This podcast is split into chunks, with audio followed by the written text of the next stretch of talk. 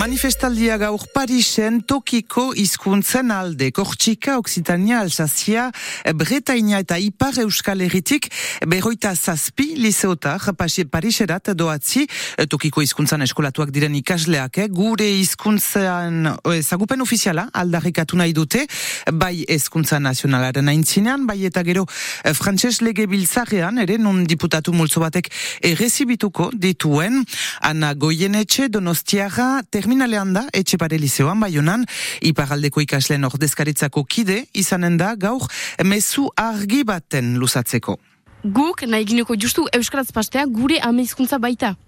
Eta hori ez da bate unakiak guretzat, ja, ja jain nulan bezala, diakinez tipidanik Euskaraz mintzo girela, eta frantzisea ikastugula ikastolan, fe nik pertsonalaki eh, ez da gen bate e, frantzisa, eta ikastolan sartu nahi beraz diakinut, eta ikasu frantza. Guk, fe ez dugu lehtzen, frantzak dizenaz, haien izkuntzat pasten dute, haien ama, eh, ama um, izkuntza da, eta guk izenugu gure ama izkuntzan pastu. Beraz ez da logiko haien, uh, haien gauza. Talde hon bat gira, ide uh, eskola erretik ditea, beraz uh, biziki konten gira, biziki motibatia gira, eta nahi dugu lortu, justut, uh, alide piskat hori gotzea, eta ere be gure lagunak uh, sustengatzea, uh, kortxikajak eta britainerrak ere hori txalen baitzea.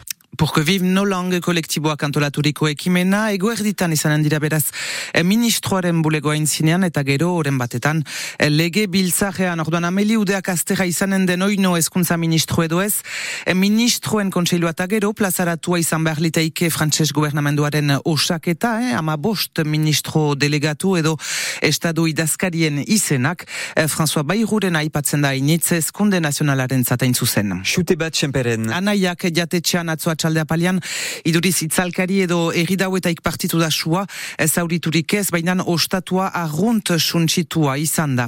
E, justizia eta lau hilabeteko presondegi zigorra gibelapenarekin, idoroita ma biurteko emazte baionez batentzat, esku hori arrazista eta islamofoboak banatzen zituen baionan joan den uda undarian autobusetan bestak beste. E, bi mila euroko isuna ere pagatu beharko du. Gufran medikua kondenatua. Hiru hilabeteko presondegi zigorra gibelapenarekin beretzat, eh, baionako kirurgilari famatuaren zat, eh, Xantaia egiteagatik jendarmeriako koronel hori bati, Henri Mazer, bera ere, ezagutua kortxikako paioten aferan iban etxezareta. Eta iragan hori jakinarazten altzuela, txantaia gisa baliatu zuen gufran, baionako zezen plazako medikuak, Iragan gordetu hori, mazer kolonelaren parte hartzea izan zen bone prefetak. Korsikan mila behatzeun talarogeita emeretzean ajakzio ondoan Che Francis ondartzako ostatu txabola klandestinoki errearazi zuelarik izugarriko eskandala piztuz.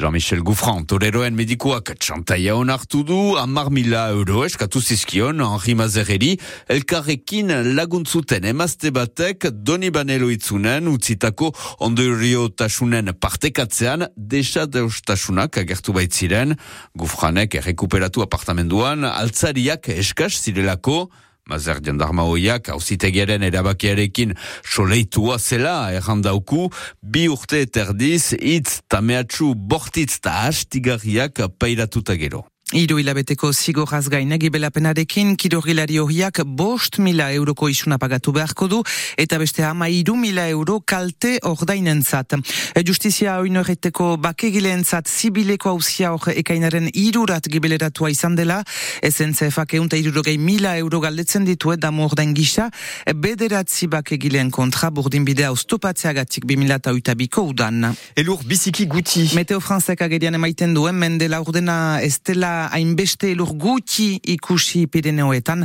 e, sustuten egu untan ditugun temperatura gozoengatik eta horrek ondorioak ditu hidroelektrizitatearen ekoizpenan, kirolak eta futbolan, e, Bilbo Madrilen sarri atletikoren zelaian, erregaren kopako final erdien joaiteko partida, e, barda donostiak berdinketa bakarrik lortu du Mallorcan itzultzeko partida, hilabete undarian iraganen da.